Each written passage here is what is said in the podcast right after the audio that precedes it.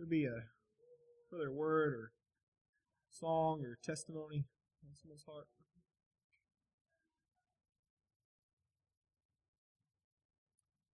If not, turn with me to the 14th chapter of the book of John.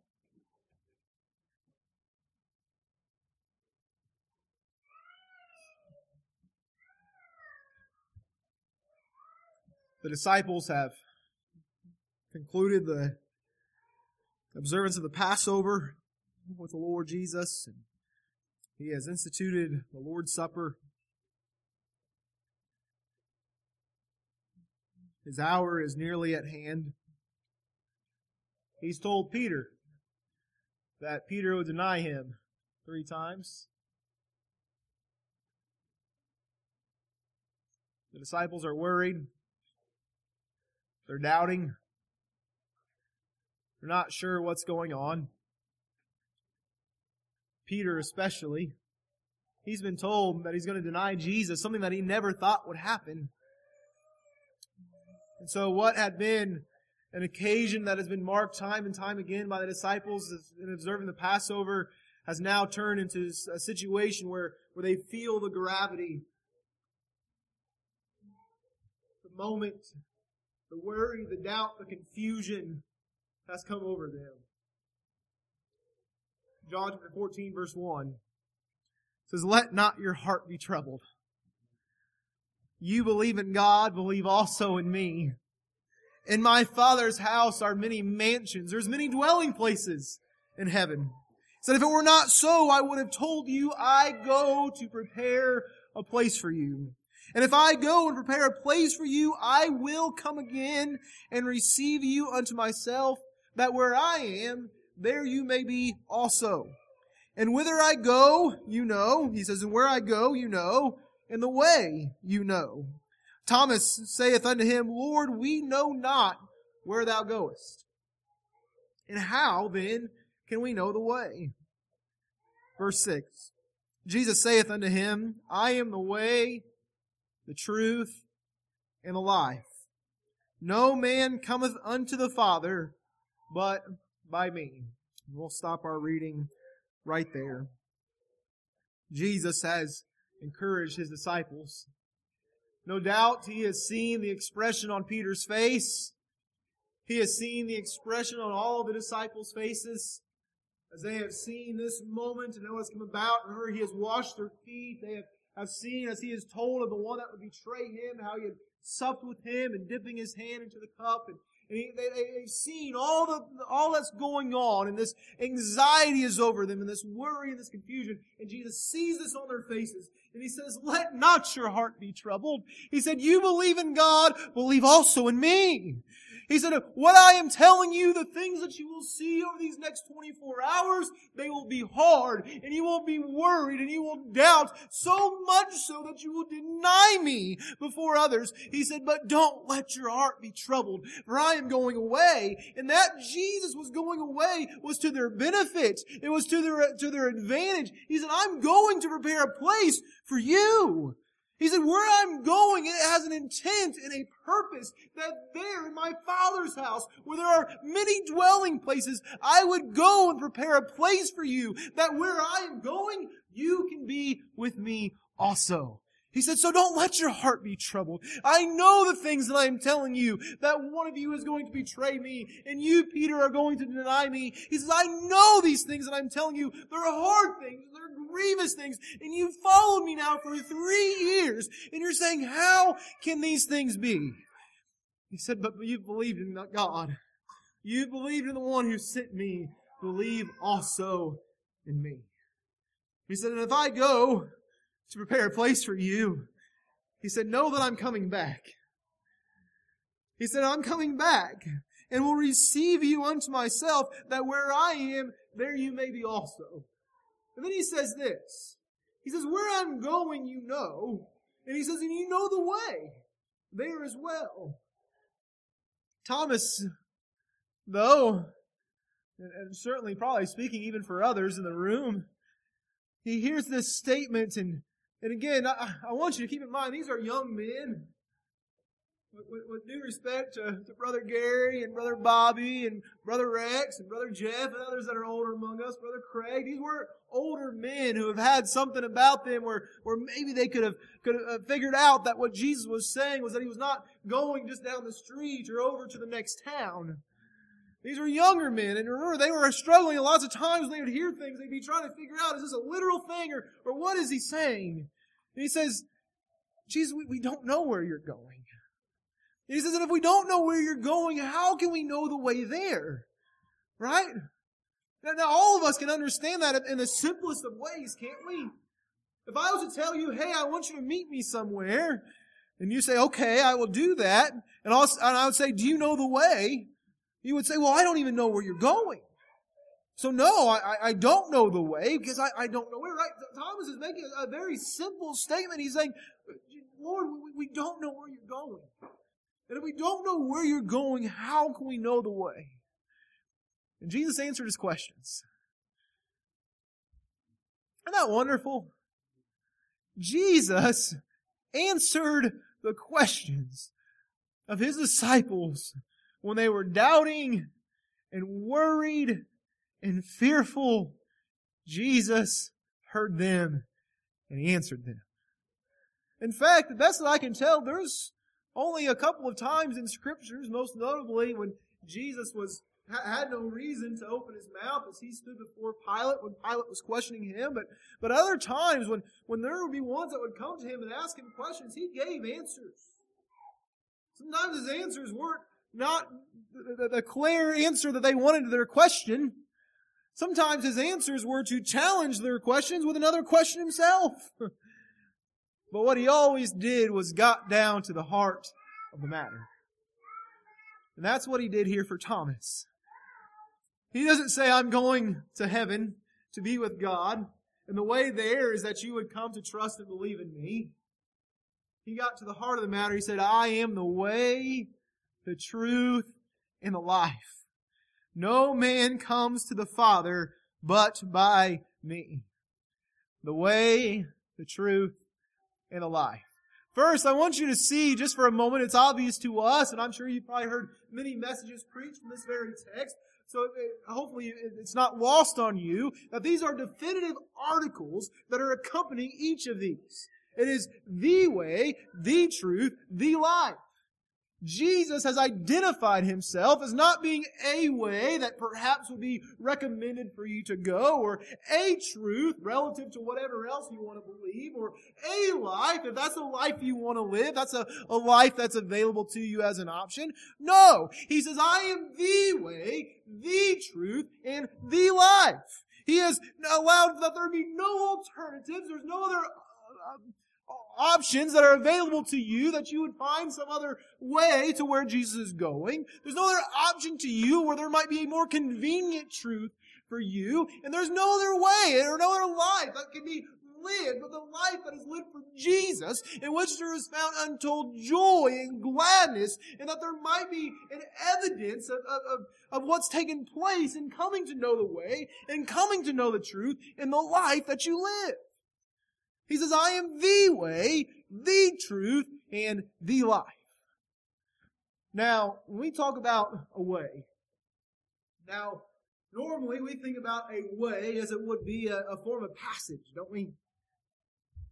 In fact, if you look up the definition in Webster's 1828 dictionary, that's the very first definition given for the word way. That it's some passage. We say we have highways and byways and, and all these other parkways and, and different ways to, to note some, some passage, right? I can get out here on Highway 65 and you would know exactly what I'm talking about, that it's a passageway for me to drive on. I can tell you that I'm going to be going down some parkway and you would have some ability to understand that you know I'm driving down some street as a passage to get where I'm going. If you came to me and you say, hey, which way should I go to be able to get down the street or to get to where I'm going? And I could give you some direction to tell you the way that you should go. But there are certainly other definitions of the word way, aren't there?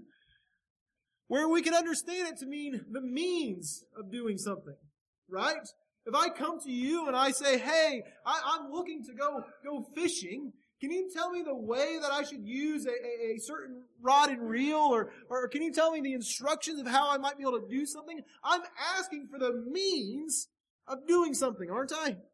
How, how do I do that? I need to know the way. I need to understand the means.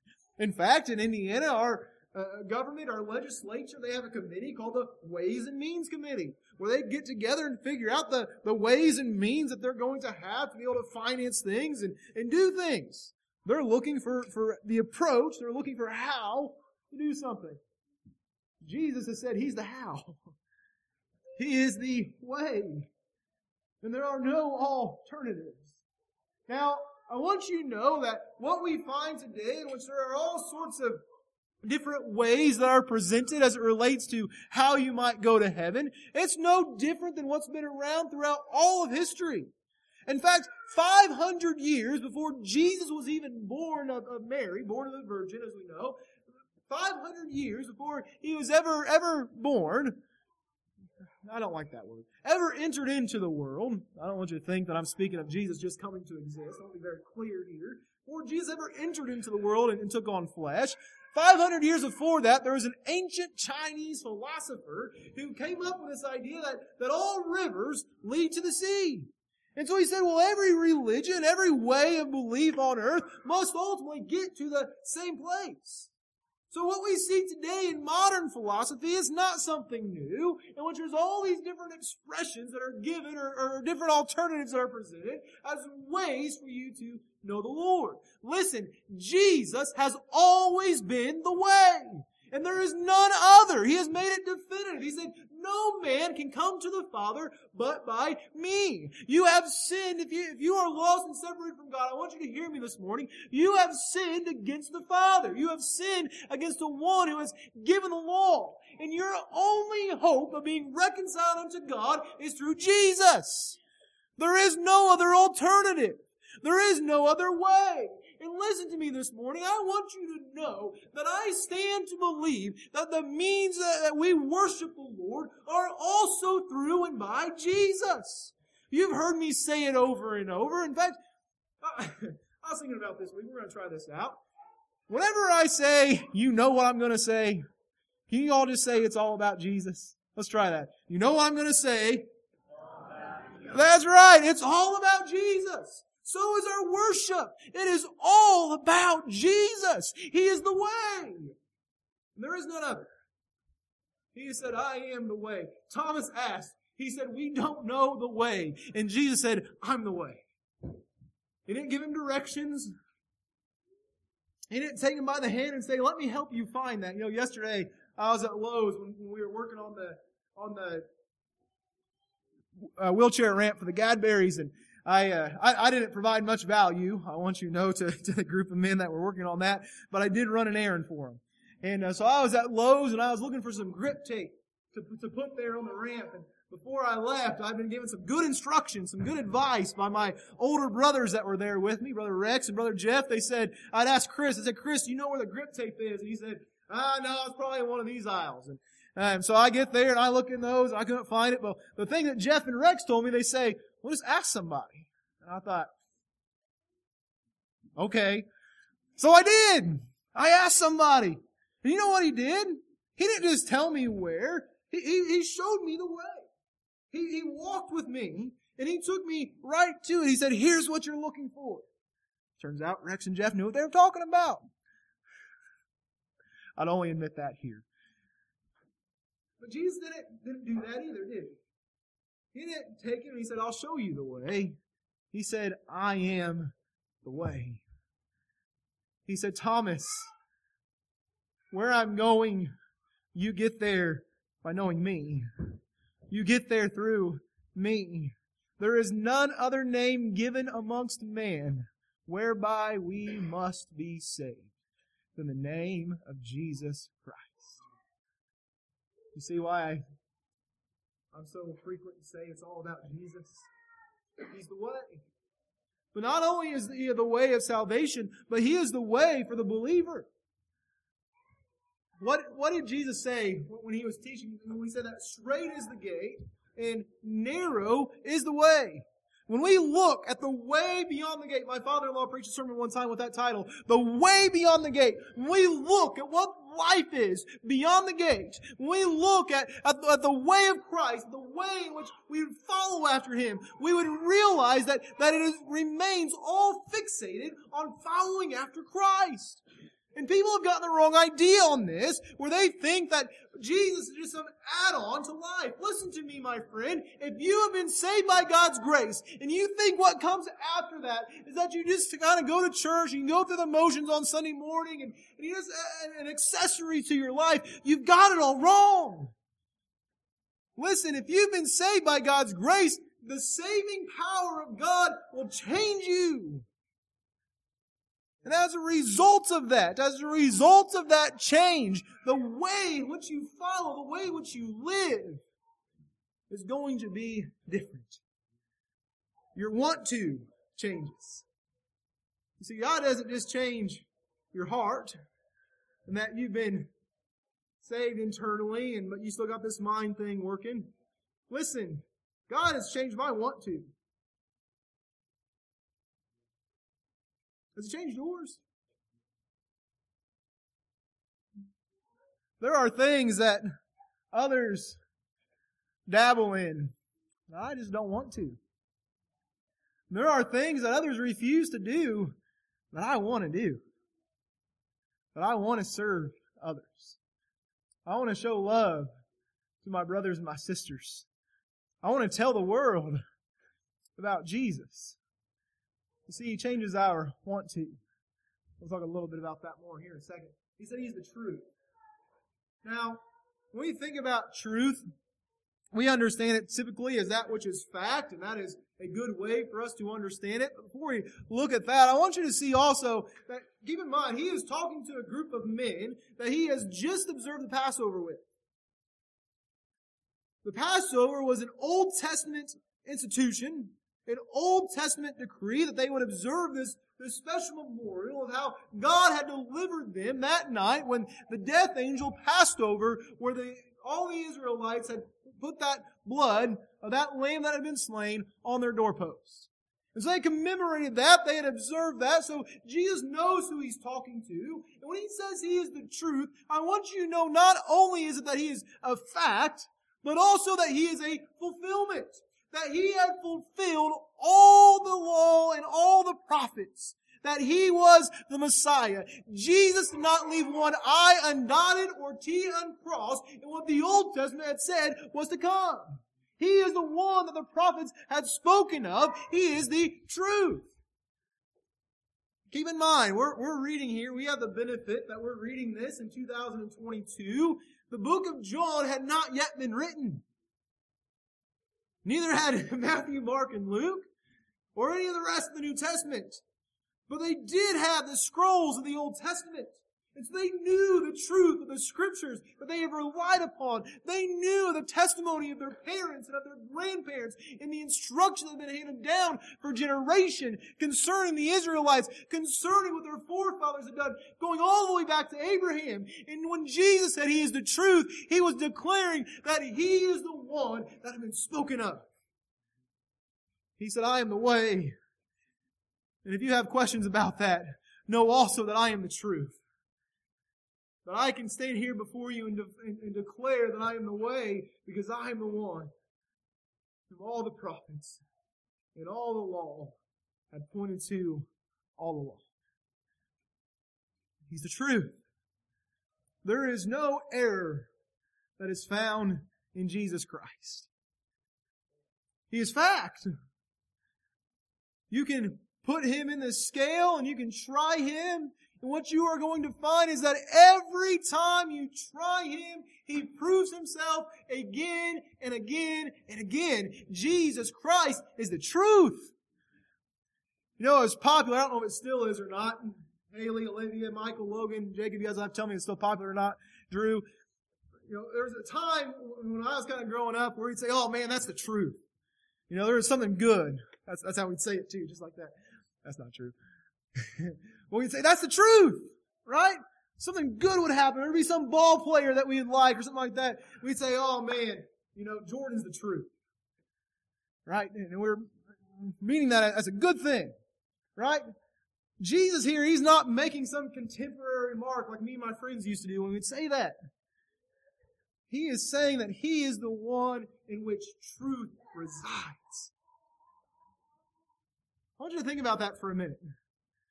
When we hear, when we see things that are going on in our world, if we want to try them as to whether or not they be true, we should hold them up against Christ. He has become our comparison point. Listen, there is this belief, and young people really listen to me just for, just for a couple minutes right here. There is this idea that exists in the culture today that truth is relative. In fact, if I was to ask some young people if they believed in absolute truth, Michael Logan, listen to me just for a minute, guys. If I was to ask you today, is there an absolute truth? Can you know something is true 100% absolutely? There are people today who would say, well, no, you can't know that. That all truth is relative and it depends on how you look at it, it depends on what you think or who you're talking to. Listen to me. Truth is truth, and if it is true, it will stand for itself. And so when Jesus Christ said He is the truth, He meant my word, who He is, stands without any need of support, without any need of some relative, relative comparison. He said absolutely that He is the truth. And I want you guys to know that. You're going to encounter this as you continue to go through school and continue in life. And people are going to want to compare things and, and say, well, just, just, just live your truth. Listen to me. If you live your truth and I live my truth and our truths are different, you know what that means? It means one of us is lying. One of us does not have the truth. So what do we do then? How do we figure out whose truth is true? And hold it up against Christ. And He will reveal what is true. I don't know if you heard this week, our government, I won't say, uh, I was going to insert some snide remark here, but I won't.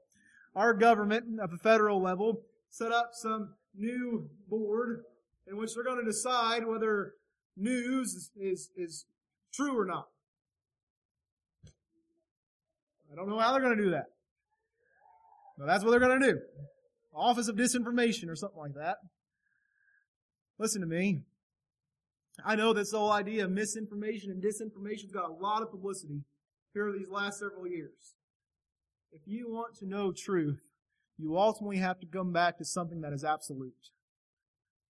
And for the Christian, we come back to the source. We come back to the one who has declared that he is the truth. Young people, you cling to that. You will save yourself a lot of heartache. You will save yourself from a lot of challenge, from a lot of places in life where you find yourself lonely and depressed and discouraged. You come back to this statement that Jesus has said that He is the truth. You know what Scripture says about this in another place? It says, Let God be true and every man a liar. When it seems that all the world is filled with lies on every side, you come back to the Lord. You will find truth there. You will find comfort there. You will find security there. You will find where it was at once, where you seem like you were lost without hope. You come back to the truth and you'll find hope. He is the truth. Last point on this. One of my favorite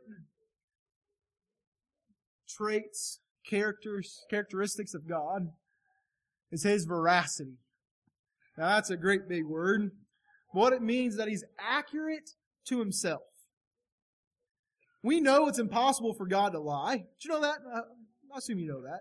God can't, can't lie. It, it just wouldn't be able to, to, to exist within His character, within His nature. Some say, well, God can do everything. He can't lie. It would go against His very nature. And as a result of that, because God can't lie, that means He is accurate to Himself every single time. That whatever God has said, He's going to perform it. That whatever God has, has said He's going to do, He's going to do it. That whatever promise God has made, you can believe that He is going to make good on what He has promised to His people. And that is what we see also in this statement. When Jesus said that He is the truth, it means that all those promises that we've been given in Scripture, that they are secured in His very nature. I love that word veracity. God is accurate to Himself. Let me put it in some terms that, that we can better understand. You ever had a, well, some of us can understand. You ever had a gun that just shoots true? I mean, when you pick it up, you know that thing is going to hit the mark every single time. You have a confidence in it, a trust in it. You're, you're certain of it. You know what it's going to do every single time. That's who God is. Every single time. He's going to do exactly what he said. He's going to be exactly who he's declared himself to be. You know, we as people, we struggle with that, don't we? We're inconsistent. I'm trying to think of what the word flighty. that's the word my mom used to use to describe certain people that hang out with my sister and I. More people that describe my sister.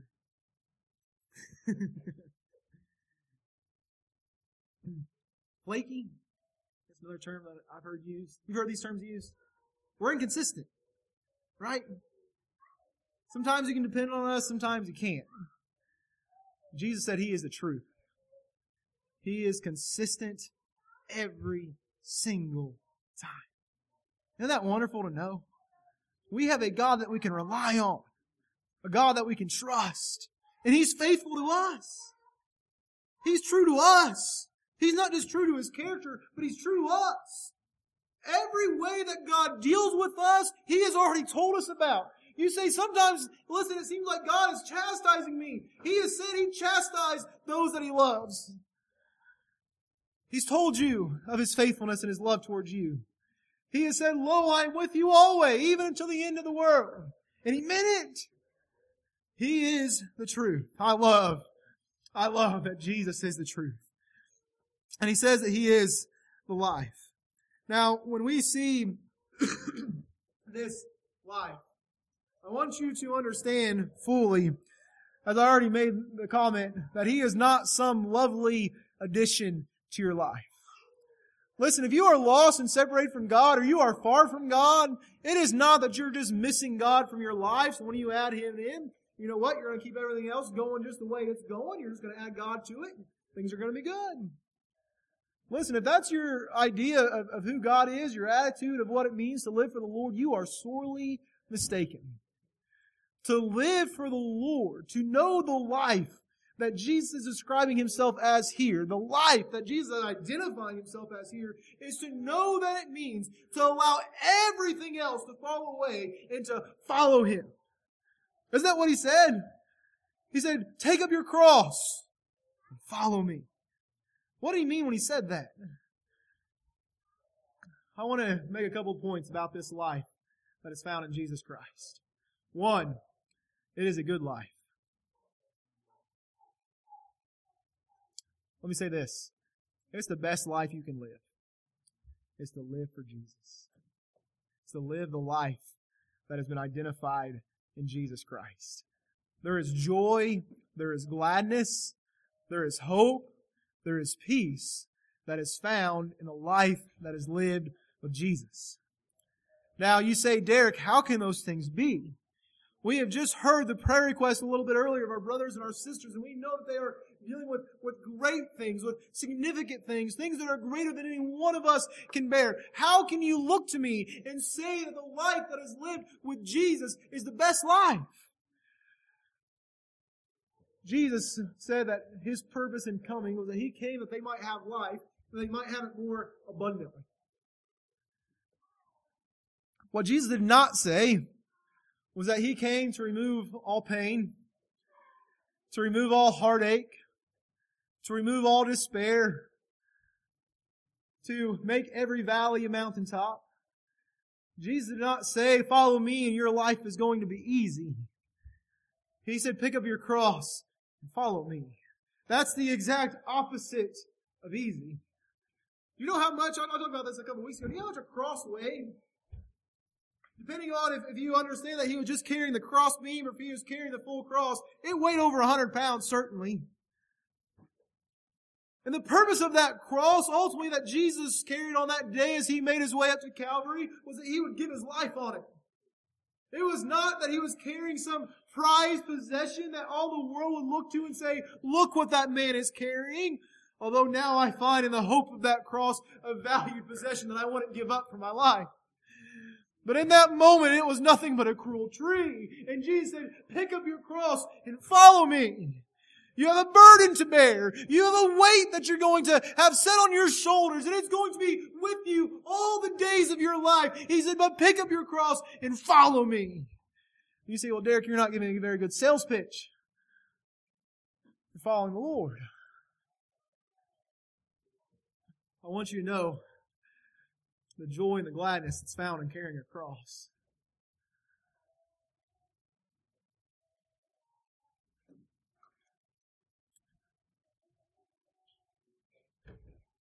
About seven weeks ago,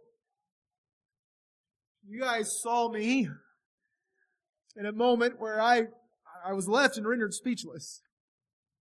There was a joy that, that overwhelmed my soul because my daughter had found the Lord. And in that moment, there was a, a joy that was just unspeakable. I just put that together right here, right now. I was experiencing what the scriptures talked about. A joy that was unspeakable.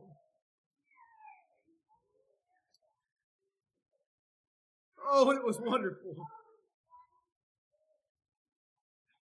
But what you didn't see that night was the hours of toiling in prayer. Wondering, doubting, God, are you going to save her? God, what if you don't? God, what do I do as her father? What do I do as the father of her siblings? What do I do as a pastor? You see, you didn't see the moments of carrying a cross. That some days felt like it was so heavy that I couldn't stand. But you saw the joy, didn't you? That's what I mean when I say that there is joy and gladness and hope that is found in the life that is lived for Christ. It's not going to be sunshines and roses and butterflies and, and rainbows all the time. I'm just going to tell you it's not. But that was just a momentary expression of joy that you got to see. You've not got to see the private joys that I've got to have. You've not seen the private joys that I've got to have with some of you individually. The night that I got to drive over to the Hougens home to give Lucas a great big hug the night that he got saved. You see, there's joy. And if we put this in the balance, all that heartache that comes from carrying a cross, the joy is so much greater. And just the common grace that He provides. The grace and the mercy to get through another day the strength to, to wake up and go to work when you really don't feel like it. The ability to, to work through some of the worst doubts and fears that man and woman has ever known. Those common days when you know that if it wasn't for the help of the Lord, you wouldn't have made it through. That's why I can say that it is the best life that you can ever live. And I can say it and mean it. Later this year, I'll have been saved for 27 years. 75% of my life I spent knowing the Lord.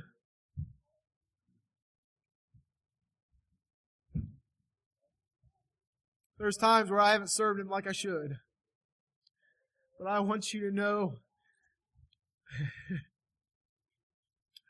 I want you to know I want to make a trade for the world.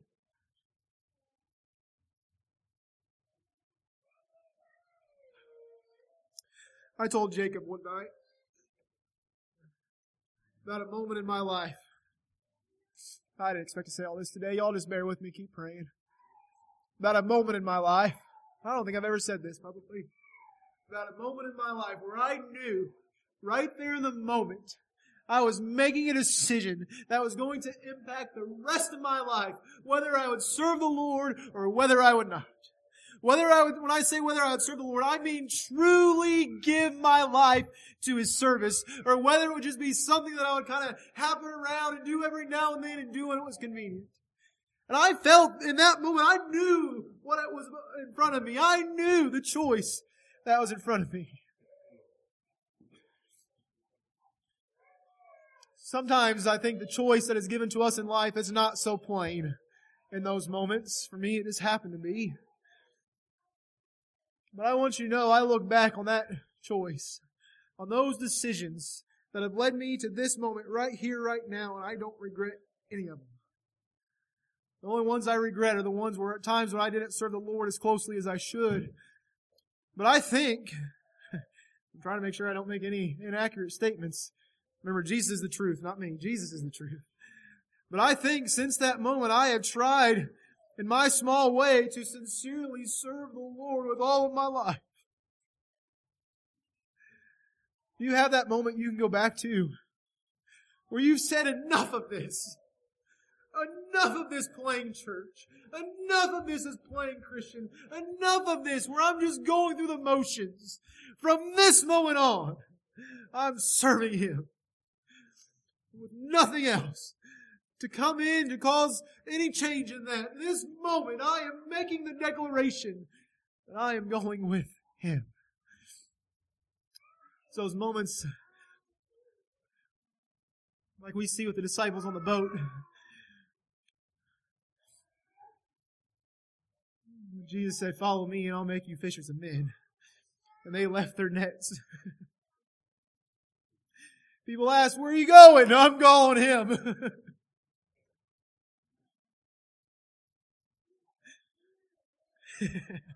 Why? He's the way, the truth, and the life. Young people this morning, I want you to know. I, I, Lord, please help me. Young people, I want you to know you have in front of you right now probably the time in your life where you will be making the most important and influential decisions that will set you on the course of the next 40, 50, and 60 years. You know what's hard about that? Is because I've been in your shoes, I can tell you, you are nowhere near prepared to make those decisions. So here's the advice I want to give you. You need to set some guardrails around how you're going to make those decisions. You're going to have to make some decisions and say, these are the things that no matter what, the decisions I make must be supported by these. And the first one should be, is the decision that I am making best for me to serve the Lord? Where you go to college, the job you take, the job you, you get, the job you do. I'm to show what words right there who you marry, where you live. Every one of those decisions, you should ask yourself first, is this decision that I am making the right one that will enable me to serve the Lord as He has saved me to serve Him? I'll take a step back. That should go down even to who you date. Are the people that I surround myself with in my life the people that are going to enable me and help me to serve the Lord the way that He has desired for me to serve Him when He saved me. You see, you need to set some principles. There are going to be some other principles you want to set in that too, your family and, and things like that. But the first one should be about how you're going to serve the Lord.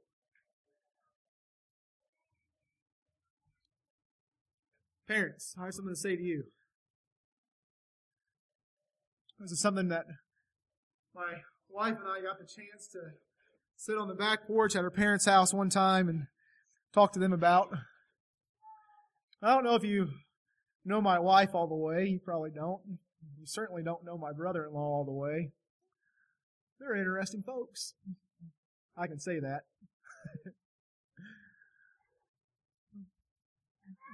but you know, there was moments in their lives where they had decisions like I made, decisions like all of us have made about whether or not they were going to truly serve the Lord. So the question was posed to my in-laws about what was it that they did that allowed that their children stayed in church and Aaron now preaching and has pastored and obviously Tiffany here and serving here at Faith and serving with me. What, what was it that, that they did where they had success, right? We all wonder that. What can we do that can allow our children to be truly rooted and plugged into the church and, and stay here for the next 30, 40, 50 years and raise their children up? We wonder, what can we do? The answer they came to, the conclusion they came to, was that it was done through prayer. Through prayer. Parents, pour your hearts out on behalf of your children. All the time. Church, let us pour our hearts out on behalf of these parents, on behalf of these children making intercession for them, seeking and pleading on their behalf that God would help them to get rooted deeply and firmly in the church and firmly in His cause, living lives for the Lord. You see, I look around and I see children that I love. And I mean that from the youngest among us all the way up to the Logans, the Michaels, the Georges, the Hannahs, the Olivias, the Haleys, the Jacobs, the Drews, even Macy. I know she's a mom now, but she's she's always going to be that little Macy in my eyes. I look around and I say, what can we do to help these kids? What can we do to help them plant and establish themselves? And we can come up with all sorts of ideas, but the number one thing, church, we can do is we can pray. And God will hear us. And He will bless us. And He will answer our prayers. Young people, please know that Jesus is, He is the life. He is the life. Paul told the Galatians this. He said, I have been crucified with Christ, and it is no longer I who live, but Christ lives in me. In the life which I now live in the flesh, I live by faith in the Son of God who loved me and gave himself up for me. In another place, Paul, he put it this way. He said that he'd been apprehended by Christ. It was as though Christ had taken a hold of his life and all he could do was follow him. May it be said of our lives. And so, what do you guys think about Jesus' answer to Thomas's question? He said, Where are you going? And how do we get there? And Jesus said, I am the way, I am the truth, and I am the life. And then he said where he was going. He was going to the Father's house. And that's where he is right now. And he is at the Father's right hand. And he stands there and he makes intercession for us. And he helps us.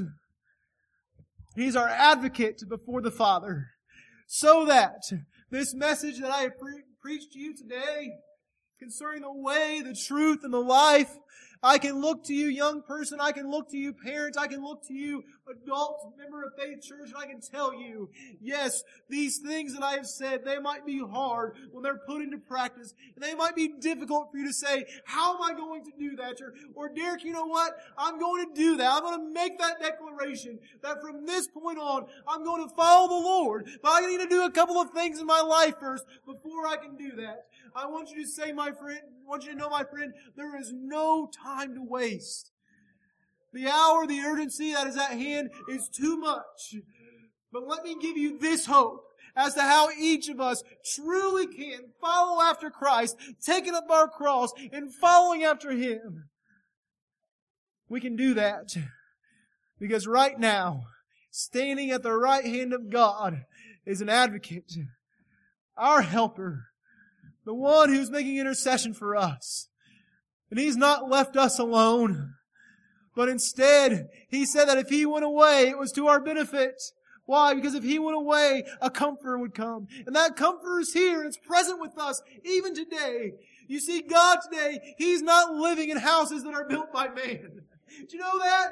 This is a, this is a meeting house. This is a house of praise and a house of worship. But God's dwelling place is in the hearts of His people. And so, I know the things that I've said when put in practice are made so much more difficult. But my friend, I want you to take this hope that we can live lives for Christ because He dwells in us. Praise Him this morning.